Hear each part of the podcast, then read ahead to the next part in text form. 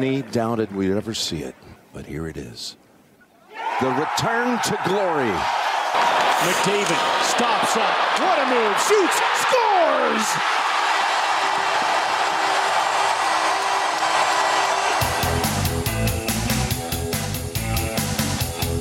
Welcome to podcast number 13, The Outsiders. Bryn Griffiths along with Robin Brownlee in studio. That McDavid goal might be replaced by one we just saw this past weekend. Uh, we'll get into that in a little bit with Darren Dreger from TSN, who will be joining us. We'll also be chatting with Jack Cookson from Pro Am Sports because we're getting close to Christmas. Okay, where do we want to start? Let's let's start with the CFL for a moment because we just wrapped up with the semifinals this past weekend. I'm not surprised the Edmonton Eskimos beat the Montreal Alouettes in the Eastern semifinal, but that Western semifinal is a bit of a that's a shake the etch a sketch. I automatically assumed that the Calgary Stampeders were going to get into the final in the West because they're also hosting the Grey Cup game. That game shocked me a little bit. Oh, it shocked me a lot. It was not close, frankly. I know. And Streveler, I mean, put on a cape or something. I mean, that's unbelievable. He was, I mean, he's nicked up going into this thing, a performance like that, and they waxed the Stampeders. I mean, that was not a last second uh, skin of their teeth thing. That was with an exclamation mark. And you have Zach Collaros who's in there. And numerous times watching the game, I thought to myself, why don't they just change it up a little bit here because the Stampeders were keying in quite nicely on them. So Streveler comes in and uh, all of a sudden is running it like he's a, like like a tailback. And all of a sudden, the Calgary Stampeder defense had to change a little bit. Then they throw Collaros back in there, and all of a sudden, he's got a little more room to work with. And Winnipeg in that second half absolutely took it away from the Calgary Stampeders on a bone chilling day at McMahon Stadium. And then the Edmonton Eskimos. You and I have wow. been discussing numerous times over the past few weeks that for Jason Maas to survive, they really had to get to the Grey Cup game, and now they're just one win away from doing that. You know, it's interesting, Bryn, and I think when you and I uh, flap our gums about what does Jason Maas need to do to keep his job, I mean, I don't think it's a, a, not a well thought out argument. You know, how far do they have to get for him to keep his job? This is not a club that has quit on Jason Maas by any stretch. Um, the the question is, under his regime, are they, you know, are they dedicated enough and disciplined enough because at the end of the day, you know, success matters. And but what I saw this weekend, I'll tell you what, Harris is the obvious part of that. I was going through my old shrinking brain trying to think about when I had seen a better performance, and I'm talking either league, than what we saw Trevor Harris put on. It's not in the championship game, but it's in an important game that allowed the Eskimos to move on. And it was ridiculous at 20 in a row. I mean, that's not uh, a slack ass defense he's facing. And he didn't just pick his spots, he threw some tough balls in there. To come back like he did, he was in, gave it another week off to rest it, and then come back and be that sharp it was amazing to me. I, I didn't believe what I was seeing as he ran it up to 20 in a row. Well, there's a little scuffle before the start of that football mm-hmm. game, and I'm thinking, oh man, here we go again, undisciplined. And the more I watched that that game, I thought to myself, you know what? This team right now is designed to absolutely feast off emotion. Yep. And if they don't have any, they don't have any chance. So the question is, can they take it to the line before it gets stupid? And can they continually push it to the line before it gets stupid? On occasion, they're going to get stupid. But for the most part, watching the Edmonton Eskimos in that game against Montreal, they were a, they were a very emotional squad, and I think that's the only way they can win is to play right up to the edge of that line. Well, I tell you what, when when somebody calls your defense trash, that's going to get under your skin. Sure what impressed me about the Eskimos, hey, you can have the rhubarb before the game starts. What you don't want is the late hit and the uh, flags flying because somebody's getting in somebody else's face. And for the most part, we didn't see that. So, hey, use it as bulletin board material, but play hard between the whistles, but cut the bullshit that's got you in trouble most of the year you know, dead dead play fouls for slapping some guy in the head or roughing, and they stayed away from that. And now they move on to take on the team that's had the most wins this season in the mm. Canadian Football League, the Hamilton Tiger Cats. The place is going to be sold out. And I wouldn't write the Edmonton Eskimos off at all in that game. I would not either, and I wasn't sure about that. But I tell you what, because with Trevor Harris, and everybody knows this, and it should be obvious, but really think about it. This wasn't a bum knee, and hey, a bum knee is bad enough. This was his throwing arm Yes. that kept him out.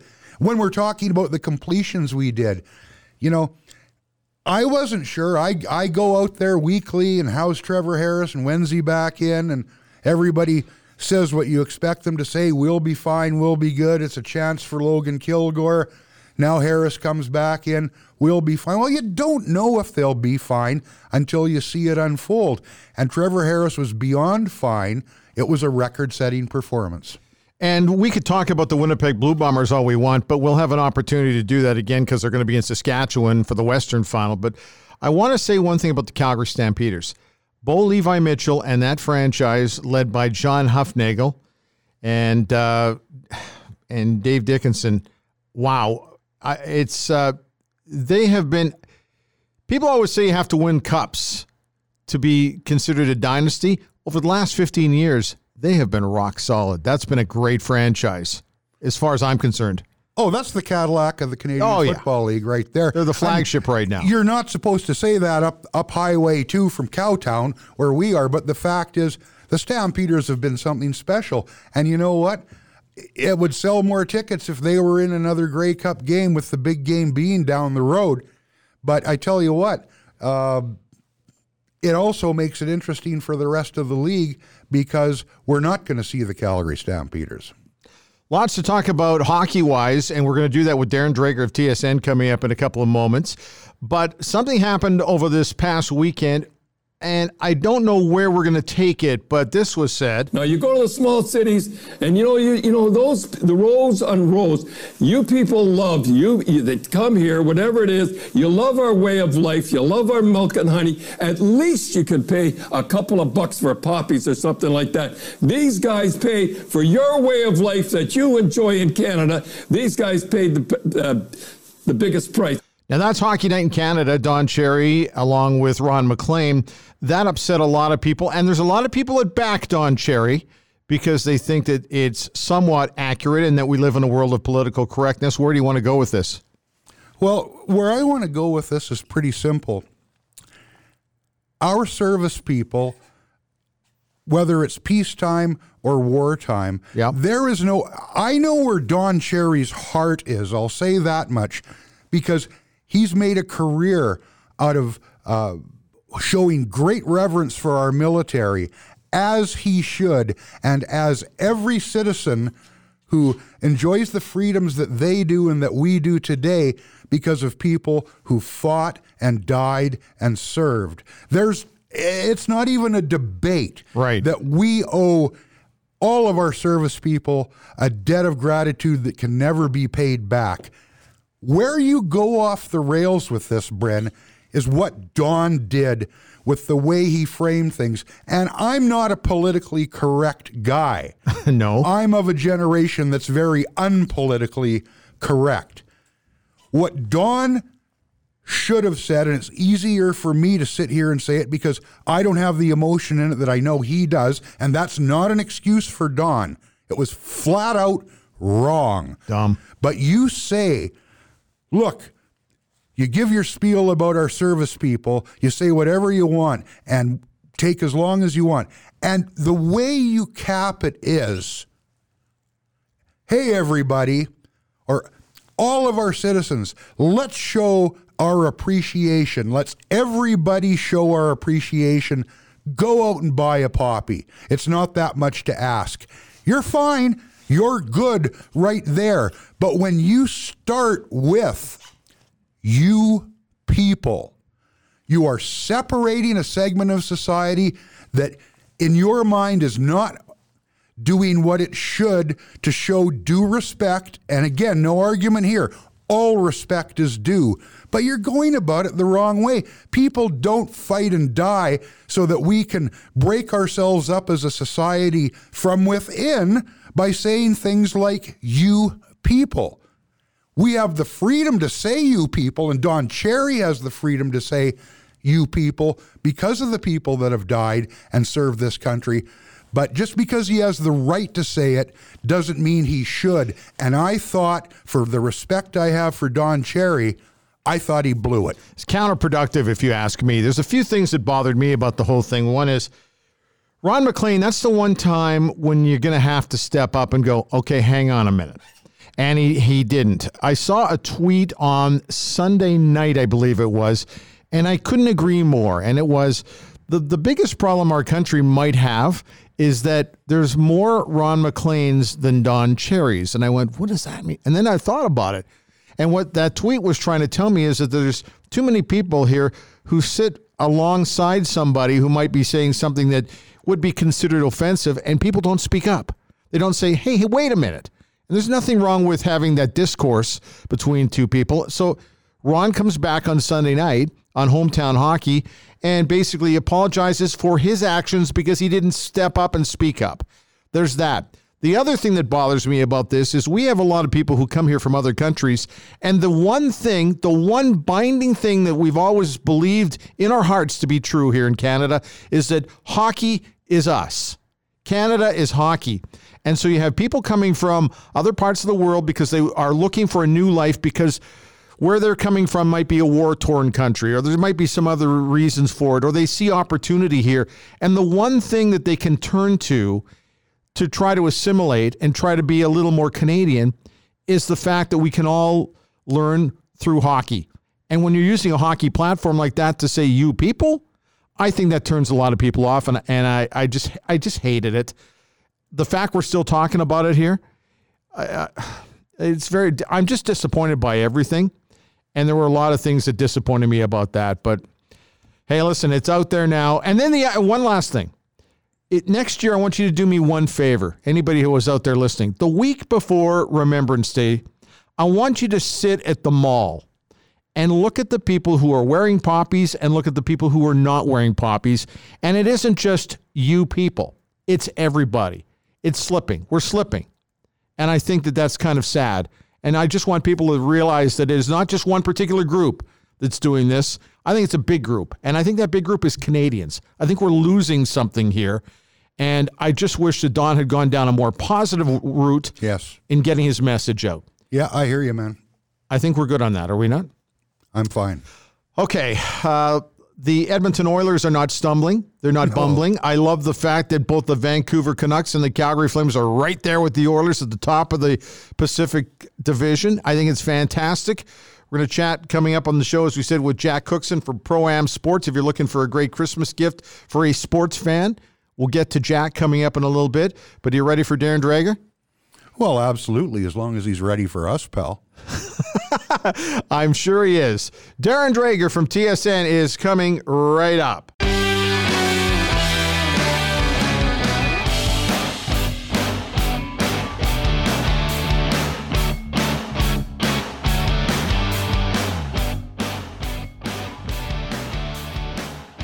Okay, before we really get into it here with Darren Dreger from TSN, I do have to apologize, Dregs, because I kind of got Ray Ferraro all jacked up when we had him on our podcast a little while ago. I know you'll find it entertaining, but when we had him on, I suggested that you had told us that the podcast was going to be Dregs and Ray, and he kind of chuckled, and then he says, "That's so like Dreger. He's always putting the pebble in his shoe," and and so I, so I kind of misquoted just to get him going a little bit. I hope you don't mind. No, I don't mind at all. And in fact, full disclosure, when you know the the idea of this podcast was originally pitched, and and we thought it was a good idea, and then the people at UDO that we're working with thought, okay, well now we've got to come up with a creative, catchy name. Uh, and it was simplified to Ray and Dregs. It was never Dregs and Ray. So I, I like your effort in that. But the actual name that was presented to us was Razor's Edge. And uh, I didn't really care, but this is a good teammate that Ray Ferraro is. he he actually said to the group, "Nah, I don't think that's right. I mean, this is about is this about me and Dregs telling stories and talking about the news of the week. So we both need to be rep- uh, represented. So good old teammate Ray Ferraro. Well, you also don't want people thinking they're going to be hearing Daryl Ray with that kind There's of. There's another one too. So. hey, hey, I see you were you you were working the podcast audience last night, didn't I? Did I not see a tweet from you? Yeah. Somebody asked for a good pod to listen to because they were going to be home doing some work, and I right away I just saw at Ray and Dregs. That was you. well, it was Diana Swain here, and uh, I don't know how familiar you guys are with the Swain name in the yes. prairies, uh, more sort of uh, Manitoba. You know, her late great dad was a, a, news anchor, I believe, at, at Global in Winnipeg years ago. Um, and Diana, of course, uh, very successful uh, news anchor and news reporter. So I've known Diana pretty much my entire professional life. So I wasn't missing that opportunity when she tweeted out that you know, she was convalescing or doing whatever she was doing at home and, and needed some podcast ideas, I was quick to jump on that. Have to ask you too about how much time it's chewing up because you don't have a lot of downtime, Darren. well, you know, this week is unique, and you guys know this because you, you do it. Um, you know, it's it's not as simple as sitting down and just ripping a an hour, ninety minutes, two hours, whatever the podcast length happens to be off. You, you know, not. there's a lot of it's there's a lot of setup time, and and what complicates it even more with Ray and I is the fact that we're in different cities. You know, normally he's he's in Vancouver or he's traveling, and I'm in Toronto or I'm traveling. So that in and of itself is is somewhat problematic. But then you've got to wrestle with the the, the schedules and the flexibility of certain guests and you know, this week, as an example, we've got Dean Evason, who's a former teammate of Ferraro's, and now he's an assistant coach with the Minnesota Wild, as you know. So we taped that interview uh, yesterday. Boys, you got to hear this. I mean, to listen to these two guys tell their stories from their shenanigans of the 80s and everything they did on and off the ice. I mean, uh, it's it was interesting to say the least. So that's a part of it. And then today we're going to uh, probably do the the guts of the podcast. We'll lay that down, and we've got Tom Wilson of the Washington Capitals lined up. But to do that interview, Ray's got to be up tomorrow morning at six thirty a.m. Pacific time. I don't know how he's going to do it. So, so he can justify uh, the the flexibility needed uh, from Wilson and the Capitals' perspective. So there'll be three separate recordings that go into episode seven, and if that continues on a weekly basis, I don't know if we make it past Christmas. well, I don't know if you're finding it the same as us, but when you do one a week, it's really difficult to be specific. You almost have to generalize yeah. a little bit, and yeah. especially when you get guests. And you're a classic example. This is your second go round with us eh, people really seem to enjoy it. And with Ray, we did it. To, he yeah. was fantastic, where we actually talked about his career shifting from hockey to broadcaster, and he never has mm-hmm. a chance to say that kind of stuff very much. So it gives you a chance to go a little bit deeper.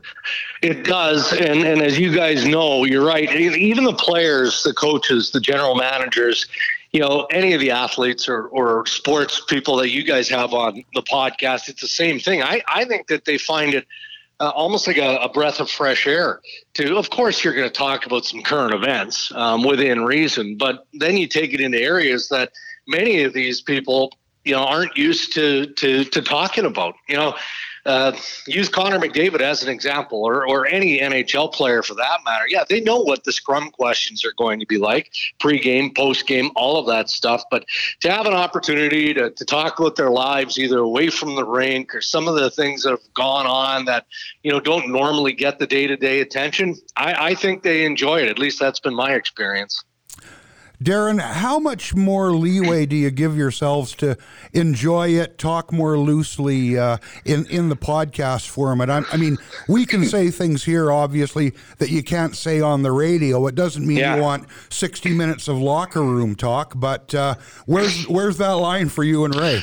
Yeah, it's an interesting one, and I don't know that we've we've quite drawn that line yet. Uh, you know, to be fair, Robin, it's it's interesting. Like, you know, we again had an experience this week where, I mean, there's a couple of curse words tossed out. You know, nothing that uh, is is going to get anyone up in arms. But the old broadcaster in me, as soon as I heard it, went, "Ooh," you know. Yeah. I, I don't know about that. Um, and then we had a, a conversation after the fact about it, and it's it's not that big of a deal. I mean. I, I'm pretty straight and conservative. I don't mind, you know, uh, talking about things that normally you wouldn't talk about on radio and, and television. But, you know, out of respect to all of our podcast listeners, um, who's kidding who? I mean, we're not going after the same demographic that, you know, Biz Nasty and, and Whitney have got with Spit and Chicklets. Um, it's it's just different. So there there is a, a bit of a line there, but you know Cammi Granato has, has been a, a great resource for both Ray and I. And she's almost like our conscience uh, and cheerleader at the same time. And, and a couple of times now, she's reminded both of us look, stop with the broadcast routine and just get to the parts where you guys are just normal dudes sitting around, maybe having a coffee, having a beer, mm-hmm. talking hockey, or talking about your life. And so as we go into episode seven and eight, um, I think that's been invaluable information, especially for me to just loosen up a little bit. You can talk shit on this podcast anytime you want, Darren. yeah, that's awesome. Hey, uh, a couple other uh, things uh, we definitely got to touch on here that I, I, I think these are going to last for quite a while. So yeah. Taylor Hall does a, a tour of duty through the West here, and we know that he met with his agent apparently in Calgary what is going on here? And the other thing too, I keep hearing the rumbles and well, don't don't discount Edmonton. And I'm thinking, here's a guy who's moving into well, he's already in the prime of his career, but he's got to start winning. He's got to yeah. get into the playoffs. He, he should be looking at winning a cup.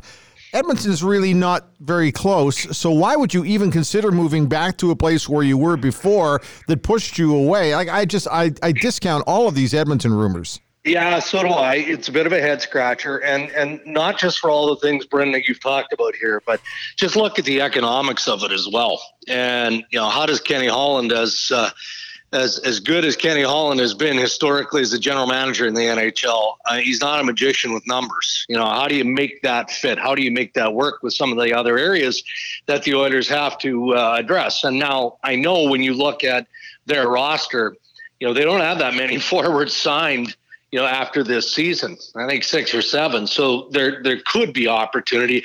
It doesn't quite add up for me, but I, in saying that, I'm still going to be intrigued by what Ray Shero and the New Jersey Devils do with Taylor Hall. Let's let's assume in January, early February, they're a non-playoff team, and then maybe that's you know a negative and, and large assumption. I don't know, just based on the way they started um, better of late, but the way they started, I, you know, I think that that's the indication. You know, what does he do with Hall? Uh, I don't know that. In fact, I do. I can't believe he'd let that asset walk for free in the summer. And Darren Ferris probably isn't doing his job as the agent for Taylor Hall unless he's advising him to wait so that he has a look at, at what the full market looks like. The only way I see Edmonton getting involved and trying to, to grab Taylor Hall back is on a rental. And what's the rental cost going to be for Taylor Hall? And the only way you would do that is if, again, given how well the Oilers have played, the position that they're in in the Western Conference, if they hold down that spot, you know, maybe Kenny doesn't have much of a choice rather than to chase it a little bit. And you're not selling the farm. You're not giving up multiple assets for Taylor Hall as a rental. But I'd say that there's maybe a 3% chance that the Oilers would have interest in that scenario because whatever the assets you're giving, there's still assets that can be applied to your future. But that's the only way any of that talk makes sense to me. Yeah, I'm with you, Darren. You know, if you even take a worst case scenario, Taylor Hall going into the summer as a UFA, even if he has a terrible year, his number has got to start with at least a nine, doesn't it? Yeah, and that might be light. You know, you look around and, and you know some of the numbers that have been thrown out with the restricted free agent players that that can be applied to the unrestricted free agents as well. Mm-hmm. You know, if, let's let's assume that Taylor gets going offensively and he starts to put up the numbers. You know, then you you cross reference that with uh, what might be available in terms of star forwards, you know, come the off season, and he's top of the class. Yep. He's top of the class. So, you know, it, you know, to your point earlier, it's it's going to depend on where he wants to be. Yeah. And and what does that opportunity look like? And I'm not for a moment going to suggest that New Jersey isn't a healthy and strong hockey market because you look foolish when you talk that way given the history of the New Jersey Devils and the success that this team has had. But I don't think Taylor is at all afraid of going into uh, a real competitive hockey market. And so, you know, that could be another Canadian team. You know, could he be a fit in Montreal? Yeah, I could see that. I'm, you know, I'm not saying that they're going to be a prime contender, but I could see that happening. I could see their interest. I could see his interest. Um, Boston comes to mind, but Don Sweeney somehow has has almost created a human salary cap there in Boston. yeah, yeah. And and you know, how does Hall make more than Pastrnak or or Brad Marchand? Go down the list. So as much as the Bruins might be able to use him, I don't see it as a good fit. But that that type of market, that that sort of scrutiny and whatnot that Hall would have faced in Edmonton. Um, I, I, don't think he's worried about that at all. In fact, I think he feeds off that. So if he makes it unrestricted free agency, it'll be fascinating to see where he lands. What about the city just to the south of us? They need to shake things up a little bit. I, I don't see a lot of panic there, but no. perhaps there's something not quite right. I've watched enough of their games this season that they just seem a little bit out of sync. Yeah. And I'm with you on that. You know, they'll, they'll, it's the old adage, you know, they'll take two steps forward and three steps back. And, you know, the mistakes that are being made are, are alarming when you look at who's making the mistakes.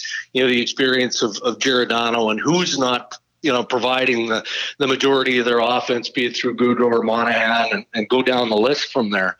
Um, I Bill Peters is interesting. I, I, I like Bill Peters. I think he's a good coach, but man, he can be hard nosed. And yeah. anybody who played for him in Carolina, uh, knows that, experienced it. And those who didn't know much about Bill Peters as players in Calgary, well, they know him well now.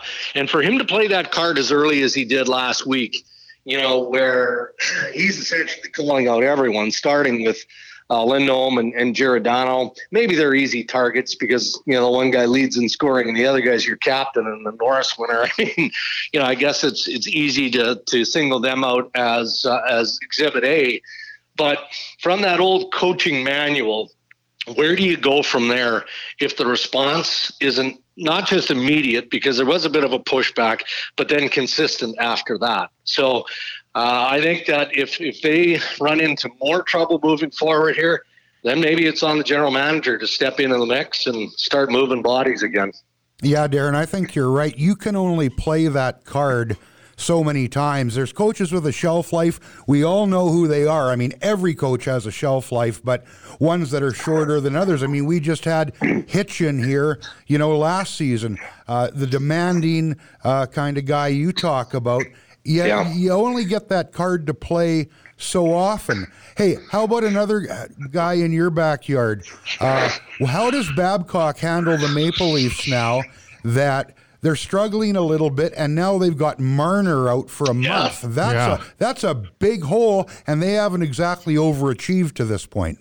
No, uh, he's he's had to deal with injury this year already. With you know Tavares out first with a broken finger. Now you've got the ankle sprain that mm-hmm. will keep Marner out for a minimum of four weeks, and that's a tough one. Um, you know, Marner on so many nights is is the driver, as Babcock likes to call him on that team, and and there's been some criticism of Mitch Marner to this point of the season. You don't replace a player like that. I mean, from from Babcock's perspective, I guess the good news is he he does believe that he's getting Zach Hyman back, and he loves Zach Hyman. Um, but if I look at the Chicago game, you know, the, the Toronto Maple Leafs just came ill prepared. You know, they were outclassed the start of that hockey game. That mm-hmm. first period was a debacle from Toronto's perspective. So why is that? You know, why isn't that team as ready as they need to be? I get it, it's back to backs, but you know, if you want to play the back to back card, then take a look at the statistics of back to back games that the New York Islanders have played. they don't. The Islanders don't seem to be having any trouble Yeah. winning that second game of the back to back. So every team has to deal with that. So yeah, there are some red flags that are in the air around Mike Babcock, but I don't get the sense that he's truly on the hot seat. That can change. It can shift. No question about it. But I, I, I think that he will be on the hot seat, but that hot seat, you know, won't reach white hot until near the end of the season. You know, if if the Maple Leafs were to fail to qualify for the playoff spot, forget about it. It's over. They're moving on. Sheldon Keefe would be the next coach. If they don't get past round one, I think the same applies, and it might even apply if they lost uh, in round two. But you know, beyond that, if they uh, they manage to get to the Eastern Conference Final, then obviously I think he'd be safe. Hey, one of the big issues we saw a goal by Charlie Coyle. Uh, do you want to get into that with the offside stuff that's been going on? Yeah, I mean, it's what's bizarre about it is, you know, we can all see just with the eye test that this isn't the way the rule and the review process was was intended to be uh, utilized. I mean, it, it obviously was designed to cover their ass, you know, for the egregious. And you can go back a handful of years ago when Matt Duchene of the Colorado Avalanche scored a goal and Yeah. you know he was like 10 feet offside. Well that's that's why the review was put in place. Right. But what's interesting is guys, I, I don't know if you caught it or not, but I did a, a GM poll, just a flash poll uh, on Thursday last week and um, uh, I had 28 general managers respond and I believe 15 of them off the top of my head said that should have been a good goal. Like the spirit of it should have been a good goal. You know, the, the Montreal Canadiens had good numbers in the defensive zone. Their coverage was there. You know, Charlie Coyle kicking that puck up to uh, his stick from his skate or into the zone Right. had no bearing. So the fact that there's that significant a disconnect among the managers who, you know, they're the ones that create these rules and tweak and change the language was was surprising me. So what it means moving forward, there's a GM meeting here in Toronto on the 19th. They'll talk about it there and it'll get pushed into the March meetings in Florida. And and then perhaps they'll start to hammer away at what the language should look like to allow that sort of stuff. Darren, one thing I wonder if it's going to get any time on the agenda with the GMs. There's been a couple articles written in, in the last week or so, some of them based out of here. The star players, the guys high on the marquee, are not being, there's a feeling out there by some they're not being protected well enough by the league.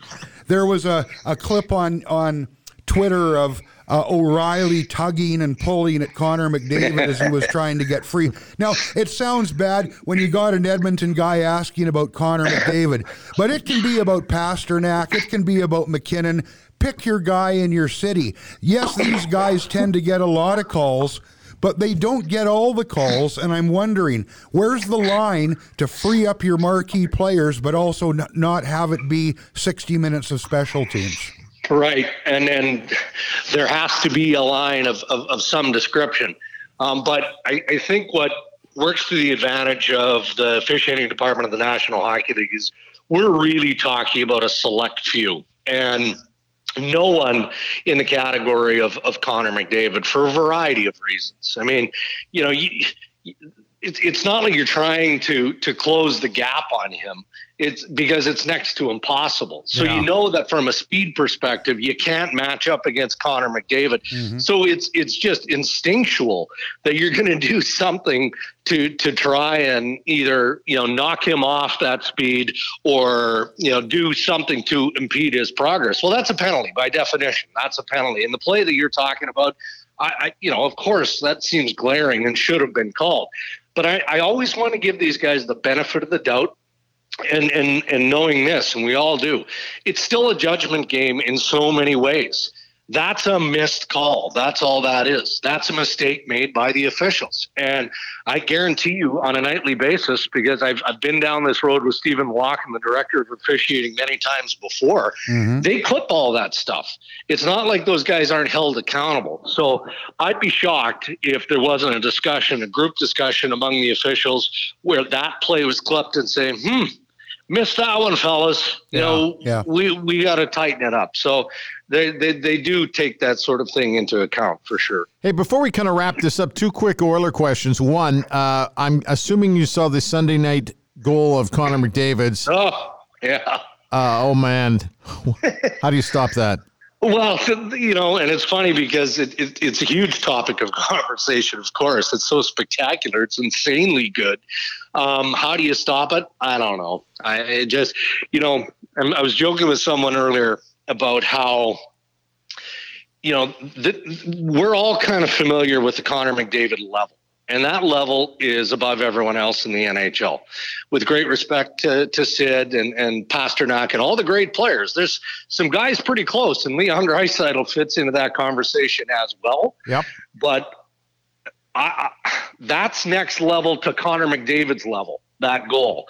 So here's hoping that he's got another level to the two levels that we've already talked about, because it, it's it's it's going to be stuff that you know we can uh, revel over and have fun with for a long time to come. Um, it just his ability, like it's, it's it, the hands, the vision, the hockey IQ, the speed, all of that is is is undeniable. We can see that, and we see it on a nightly basis. Maybe what we've we haven't measured accurately to this point of Connor McDavid's career is his will Yeah. and his want to compete and his his his absolute love of winning because how else do you describe what he did in in staying in that play and then the execution the finish is is pretty obvious i mean again that's that's part of an unbelievable skill set but the will to just continue to keep his feet moving and drive and keep that play alive At that speed.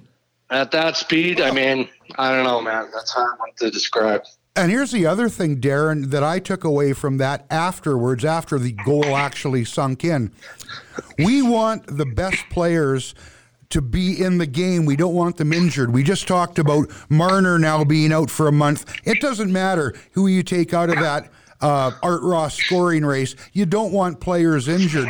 The first thing I thought, given the whole summer, was a watch on Connor McDavid's knee is he carried all that weight on his left knee uh, to make that move after his right knee gave out underneath him. He got Yeah. back up, made a great play, and I bet a lot of Oiler fans exhaled and goes, and then he looks okay. Yeah. Well, and, and maybe that was the sniff test that you finally had to pass. Um, I, I know one thing that I know is, and, and there was, there was some consternation over the course of the offseason, both locally in Edmonton and nationally, you know, because no one had access to McDavid. Uh, and he didn't go to this event. He didn't go to that event. And, and why is that? Well, I mean, he was 100% committed and focused on his rehabilitation. And now we can appreciate why, because obviously all the work that he put in and he continues to put in to uh, stay healthy and stay tip top condition and, and strengthen not only the, the knee and the leg, but just generally get stronger is is paying dividends. But maybe maybe we're asking this question and it's fair to watch more closely if he doesn't put the work in that he obviously put in in getting healthy in the summer. Have to ask you this one because this question's been asked around here an awful lot as we approach the midway point of November, and we so often look at U.S. Thanksgiving as being a real telling mark. Are you uh, still kind of looking at the Edmonton Oilers right now and wondering, okay, so when are the wheels going to fall off a little bit here? Because over the last week or two, Ashley Connor has been their second best player. Yeah. No, I, I like I'm not asking and wondering if the wheels are going to come off. Uh, I do think that you know Edmonton's going to come back to the pack a little bit, Yeah. and you know by doing that, you've got to have teams beneath them that maybe gain some traction and, and get going. And obviously in the Western Conference, there have been some surprises. Dallas looks to, you know, got some of their swagger back. So, you know, maybe we measure again at the 40 game mark, you know, what's happening with the San Jose Sharks in that Pacific division as well. I mean, it's, it's a little bit goofy what's not happening with San Jose. Uh, maybe they can pick up some time. But I mean, in the bigger picture, when I look at the Oilers, you know, aside from what what what keeps us uh, fired up, and then that's the play of that primary line. Typically, you know, I, I think that there are some good signs. I mean, the goaltending has been has been solid. Um, most nights, I would say it's uh, above average. And if you get that, then because of the parity that exists around the National Hockey League, you've got a good chance to win. I don't think that uh, Kenny Holland is going to deviate from the plan and uh, add some pieces. But you know what? I didn't expect the Detroit Red Wings last week to land uh, Robby Fabbri. I mean, that's an excellent pickup for a team that is fully in rebuild and is probably better off to lose more than they are to win mm-hmm. from a draft perspective. So maybe an opportunity like that to uh, help some of their secondary scoring, add a piece in the bottom six surfaces, and he makes a move like that. Got to say before we let you go, and Robin and I were talking about this over coffee before you came on today on the uh, the Ray and Dregs podcast that you guys do. We've determined that you're our favorite. oh, between Ray and I, or just period? just trying to stir it up again. I'll make sure to pass that along when I talk to Ray. I'm sure you will. It's, it's, it's, it's dregs by a mile, isn't it? hey, listen, thanks very much for this. Uh, this is twice. We don't want to bug you too much during the season, but your, your time is so valuable. What city are you in today? Uh, I am in Toronto. Uh, I've got uh, Stamford, Connecticut on my list of to dos this week. Um, and wow. then other than that, just just quiet time. Not okay. a whole lot going on. And your outdoor rink, when are you starting that? Yeah, that one doesn't get going normally. Again, you know, with Mother Nature, we'll find out here based on the forecast. Might be sooner rather than later. Normally, I wouldn't get out there until around Christmas, mid mid December is usually a, a, good starting point for the initial sort of setup for me, and then we get after the you know from that point forward. I've never asked what's your favorite CFL team. Are they still playing? Saskatchewan Roughriders, man. I, you knew I that before Ooh. asking. I know. I, I I just wanted to kind of set that one up. Thanks for your time today. We appreciate it as always. Ah, never hesitate to ask. Thanks, Darren. McDavid fighting through Silfverberg.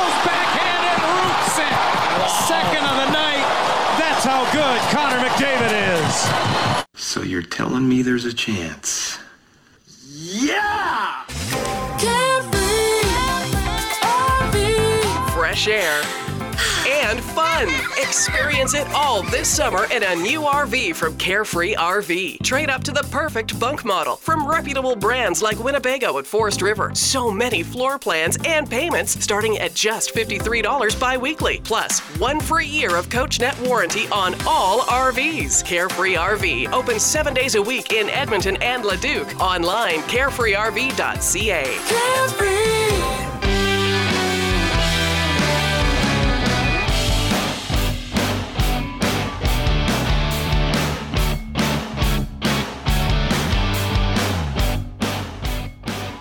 You know, Robin, we're getting to that point of the year where Christmas is a stressful time for a lot of people because you don't know what to get that special somebody in your life, right?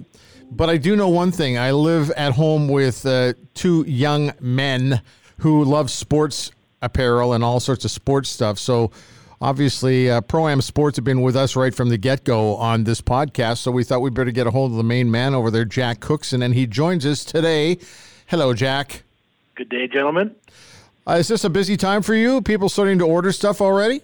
Oh yeah. I, I mean, the, the, beauty about our business is, um, you know, when after Labor Day hits, uh, you know, guys get back to training camp for the NHL. Uh, NFL gets going. Uh, October is the best month of the year, and and if you think I'm wrong, then well, then you're wrong, because uh, it just absolutely is. And and then that rolls into the holiday season where about I would say in about five, probably this weekend, our clientele will stop being uh, the people that purchase for themselves, and uh, they'll start being the people who are gift giving, and that'll be the way it carries up until about a week before Christmas. Uh, because most people who gift give are good planners, and like myself, uh, and then after that, uh, we'll go back to our normal clientele of rabid sports fans uh, who are either happy or angry at last night's result.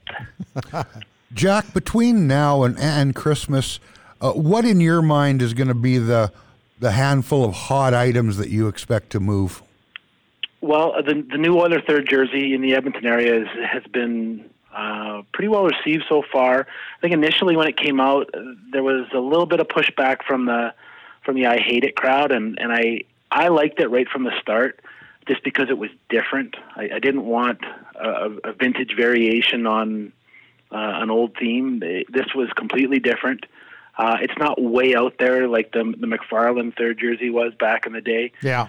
Uh, but it was different enough that uh, people, that, you know, they were on both sides of the fence. But I think once they saw the players wear it on the ice, I mean, Darnell Nurse looks like about nine feet tall in that thing, uh, and that uh, that appeals to uh, the hockey crowd and and uh, the new people uh, like it as well. And and it, they're they're in first place.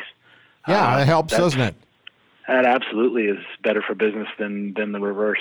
Now you you point out the negativity on social media, and I'm with you. I heard all of that through the month of I don't know July and August, and then I saw one hanging on a rack. I I, I took a relative of mine on a tour through Rogers Place with Stu McDonald, and this was when it was nothing was open, and I could see the new jerseys hanging on the racks in the Oilers store at the building, and I went, you know, those look really sharp in person. Are you getting that same kind of response at Pro Am Sports? hundred percent. And uh, you know, the photography is looks good Yeah. uh, on on the website and on social media, uh, but seeing it in person, uh, the orange really pops. And also seeing one finished with the, uh, and I realize we're only talking about navy and orange, uh, so, it's not like there's a multitude of colors and shades there. It's it's two. And uh, but I will say this: that when you see it in person, especially if it's name and numbered, uh, it really does pop because the, uh, the the shoulder arms, sorry, the, the shoulder numbers, excuse me, Right. uh, aren't shoulder; they're actually on the arms, and they're much bigger than uh, they are on the on the home and the road, and and then the vintage retro they wore last year. So it, it really stands out. Yeah. I think they're really cool. I, I think that has anybody put one of those things under a black light? I th- uh, now I'm dating myself with that, but I think I think they look terrific.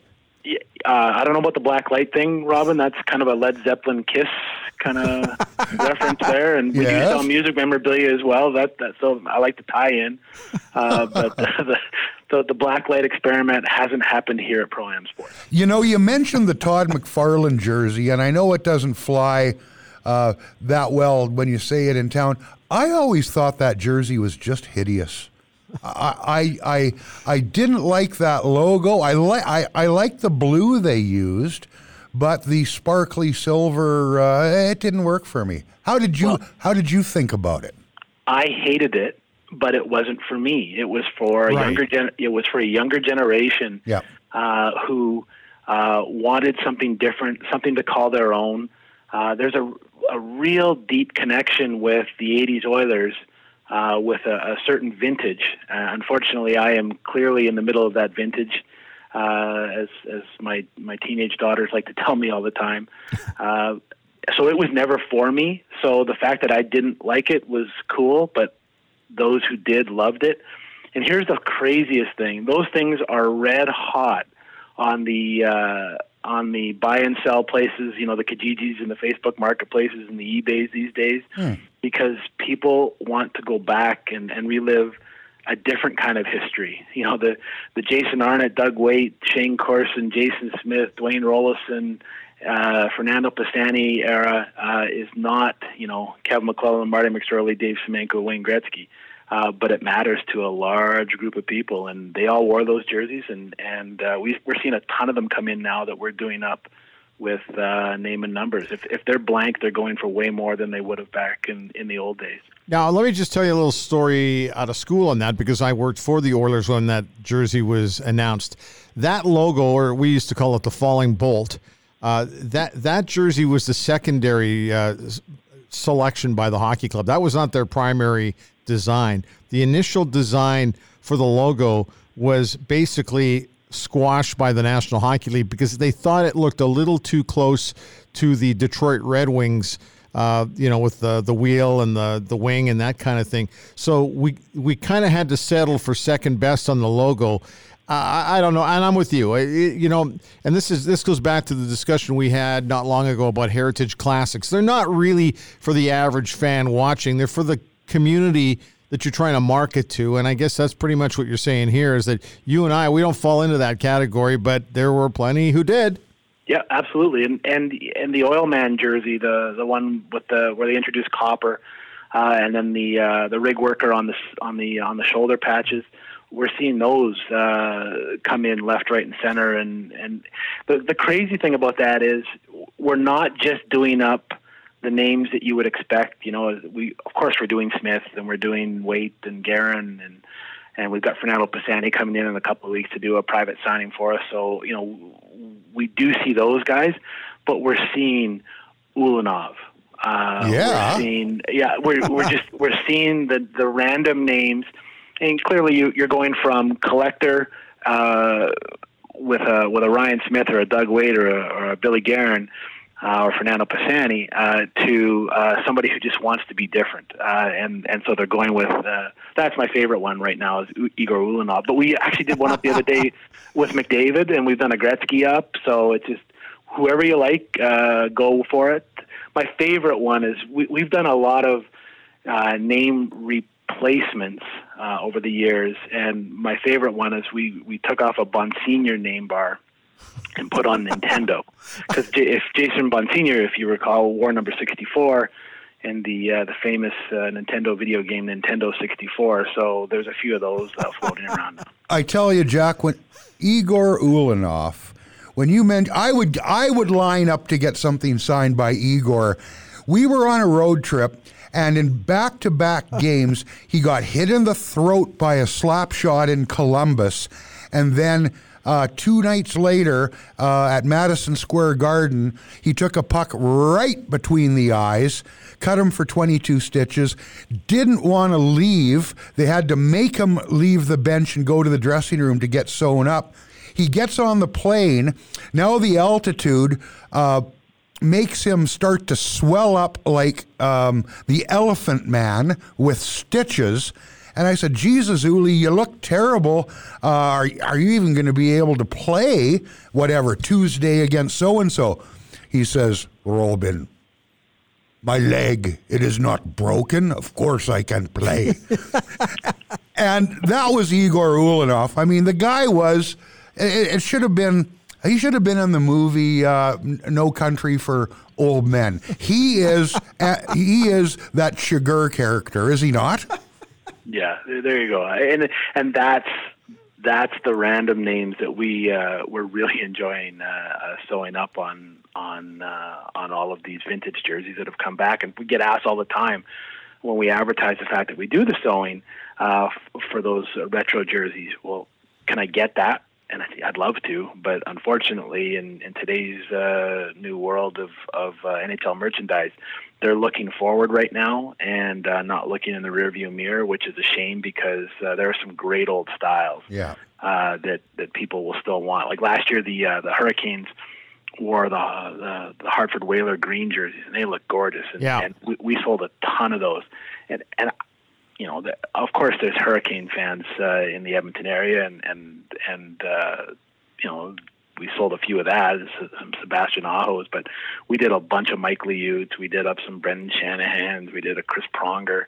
Um, you know, I, we always tell people wear that with uh, uh, we make them sign a waiver if they want us to sew up Pronger. They go in public in Edmonton. Uh, you know, so it's it's it. That's the craziest thing is is the random names that go on the back, and it's it's the vintage stuff that uh, that that's a lot of fun for us, especially for an old fart like me. Okay, so with Christmas coming, how oh, if I wanted a Boris Mironov uh, jersey or a Janne Niinimaa jersey, uh, how long would it take to turn something like that around? How much time would you need? Well, we're right now we're at uh, 10 to 12 business days on on a sewing project. Uh, our Christmas cutoff uh, will be the uh, 29th of this month, so November 29th, Friday the 29th. Okay. Uh, and then after that, we just tell people, listen, we'll we'll try our best, but we make no promises. We don't want to be the reason why uh, we ruined your Christmas. Other than jerseys, the one thing I love about walking into your shop is the pictures on the wall are absolutely sensational. Is that a hot seller for you, or is it still jerseys first and then everything else? No, we've we uh, we have a, a. It's not a new product, but uh, it's it's really refined over the last couple of years, and and it's stretch canvas. Uh, we've got it down to the right size. It's 24 by 30, and uh, it's 119.95, and we've got it in NHL, NFL, Major League Baseball. Uh, NBA. Uh, we just got some Mike Soroka, the the Calgary uh, native, uh, who had a, just an unbelievable year for the Braves. Lots of NFL canvases, but of course, our, our number one selling uh, canvases are, are Oilers, uh, and we've got both vintage and, and, and current guys. And you know, with uh, Crosby McDavid uh, matchup that just went off again this past weekend, uh, one of our best sellers is a, is a overhead face-off shot with. Connor and, and Sid, and, and those go for $120. And uh, we cannot keep those in stock. It's uh, we just got another shipment in on Friday, and I was doing an order over the weekend. Jack, if we're talking post uh, Stanley Cup era Oilers, is Connor McDavid uh, the most popular jersey? I don't know if he's sold the most by now because he's only been around a, a few years. I'm thinking uh, McDavid, Ryan Smyth must be pretty close to one too, huh? Uh, yeah, but uh, so obviously, you know, Smitty is Smitty, and he'll always be that guy. Mm-hmm. Uh, but there's McDavid just does some "Are you kidding me?" Uh, stuff Yeah. on a almost a, an every night basis. I'll put it this way, Robin. You know, you guys talk with with players all the time, and he Connor McDavid is the only player that we've had current, former players, current opponents, player agents, all uh, who don't represent him, all speak glowingly about him. You know, a good guy and just an incredible talent. Colton Parayko did a signing with us uh, a couple of summers ago, and and it was right after um, the World Cup, and he was a, a Team North America teammate with with Connor. And he said it was so nice because there are way too many oh my god moments when you're playing defense against him. and to hear somebody who has you know just uh, captured a Stanley Cup uh, this past June uh, rave about somebody like that, it's it's it's rare, and I I think that even if you're not an Oilers fan, you have to respect that talent. And he's a good guy; he's not a jerk. So uh, you know, people uh, glom onto stars like that, and and he just he absolutely has taken our industry by storm, and um, and and merchandise uh, right along with it to the point where, you know, for every one Leon Draisaitl item we sell, uh, and we sell quite a few, uh, we'll probably sell eight to ten Connor McDavid, and it doesn't matter if it's a, a you know a, a picture puck, an eight by ten photo, those canvases I was just talking about, a jersey. Uh, it, it he just he just sells at an un- incredible pace. And quite frankly, I'm assuming that Wayne Gretzky would have been like that back in the day, but NHL merchandising was Yeah. just getting going, like really getting going uh, during the Oilers' heyday. Uh, it's nowhere near to where it is today, and the accessibility and uh, just what's currently available is incredibly different to what it was back then. So, do I think he's more popular than Wayne Gretzky? No, uh, but we certainly we were selling much more '97 than we do '99. Jack Cookson from Pro Am Sports joining us on the podcast today, and of course, we- you know we focused a little bit on Edmonton stuff here, and uh, of course, with uh, the reach of a podcast and the ability to get and check online with what you guys are all about. Yet the one thing that I'm still giggling over is uh, when I was in to see you. I don't know, maybe it was sometime over the summer. We were talking about how retro Edmonton Trapper hats were selling. Remember that? Yep, sure do. Uh, Is it still like that? Because yeah. what about Calgary Cannons?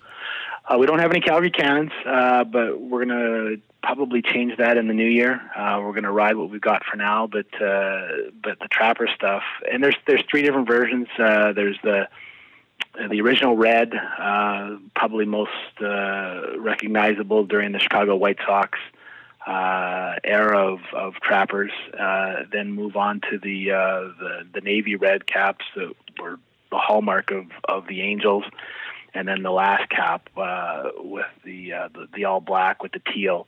Uh, with the Trapper Man on, on the front, that uh, was what they were wearing uh, in the mid '90s. So uh, we can't keep them in stock, uh, and uh, they're featured on our television ad. And and I always get a kick out of our analytics when that ad flashes uh, during an Oilers game. Uh, I end up seeing the word trappers uh, under our search bar uh, pretty quickly, and and uh, it's it's amazing for you know a team that's been gone for some time, and you know it was a very popular AAA baseball team, but just that a AAA baseball team.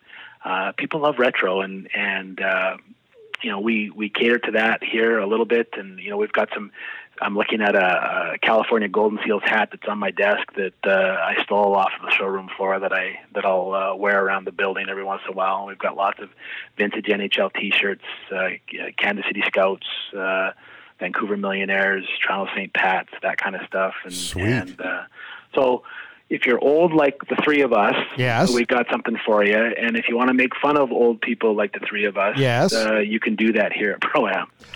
Well, I tell you what, keep your eyes on that uh, Seals hat, Jack, because I know Mark Spector lives out your way, and I remember he had an old Oakland Seals jersey. I remember that too. So if the hat disappears, you know where to look, okay? I thought only I had to worry about Chicago Cubs stuff with spec, but uh, Yeah. I'll, uh, I'll take that under advisement. Hey, and before we let you go, what about Riders stuff? Yeah. Yeah, hey, riders are riders, and and uh, they well, what's their slogan? That we walk amongst you. Um, yeah, it's it's kind of like a Walking Dead thing. I thought it was. I, I thought it was. I thought the slogan was twelve or thirteen. Well, that's How many we got out here? uh, they they continually are uh, you know the the number one seller for CFL and and uh, I guarantee every CFL merchandise Oh, yeah. manager and team president wishes they had uh, the rider uh, support uh, that, that the folks in Regina get and and uh, we've got some Ronnie Lancaster signed stuff or sorry uh, George Reed signed stuff. Yep. Uh, one of our our number one selling photos is a great old photo of Ron Lancaster handing off to George Reed that, that Mr. Reed has, has signed, and and uh, you can never go wrong with the green.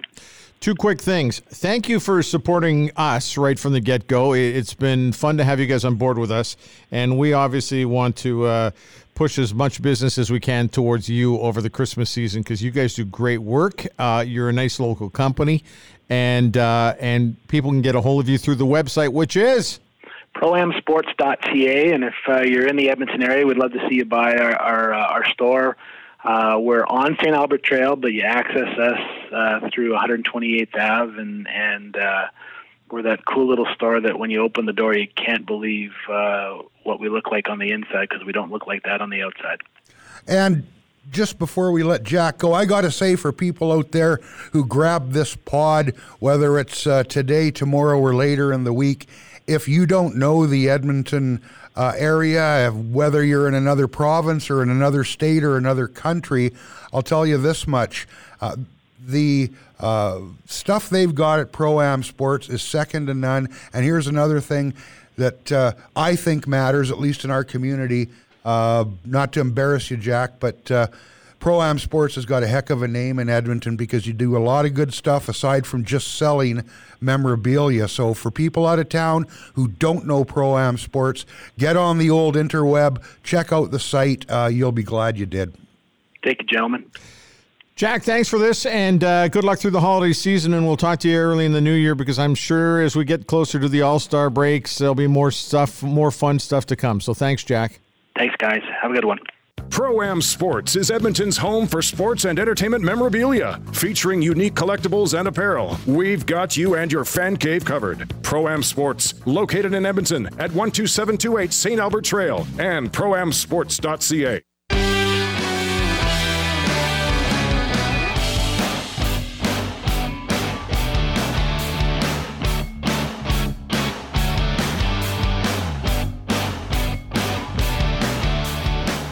Wow, there you go. So another another exciting episode. It was a fun episode today. Darren Dreger from TSN and uh, Jack Cookson a couple moments ago from Pro Am Sports. So the week ahead, lots of hockey ahead. By the way, can I just tell you what I did this past weekend? Sure. Th- This was my Sunday viewing. I came in, I did some work here in the studio, and then I went home, watched the CFL Eastern semifinal. Then, as soon as that was over, watched the MLS championship game, watched the last half between Toronto FC and the Seattle Sounders, which was very entertaining. 70,000 people in Seattle watching that championship game. Then I flipped over and watched the CFL Western semifinal between Calgary and Winnipeg, which was quite exciting. Then I watched a little a little hockey action on Sportsnet. I watched the uh, Leafs in Chicago, and then I watched the Oilers at Anaheim, and then I thought I was done, and then I went, wait a minute, I can watch the NBA game between the Raptors and the Lakers in Los Angeles at Staples Center. And that was a full day of Sunday. I, I still don't know what my family looks like, but it was a fun, fun sports day for me to kind of kick things off this week. Have you nothing else in your life, Bryn? Well, you know what? It was only minus 17 in Edmonton on the Sunday afternoon. And I went, you know what? I'm very happy right here in front of the television with the fireplace on and the dog at my feet uh, on a few occasions. Well, that's the smart play. We did much the same thing. Uh, put on some clothes, actually got out of the PJs long enough to shovel the driveway a couple of times, but that's about it. So I hear you. Thanks for your time today. Next week's going to be fun. We have Mark Spector, and he's from Sportsnet. I miss Spec on TV, by the way. I, I used to love him on the Oilers broadcast, and I know a lot of people really were not big fans of Spec because he was a little blunt, but isn't that part of the fun?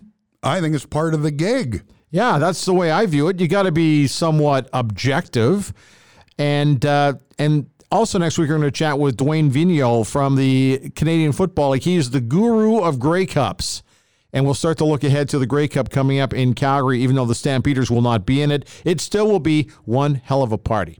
He is the party master. He is his party dude, is who he is. Robin, thanks. This has been a blast this week. I appreciate your time as always. See you next time. Pal. Okay, will do.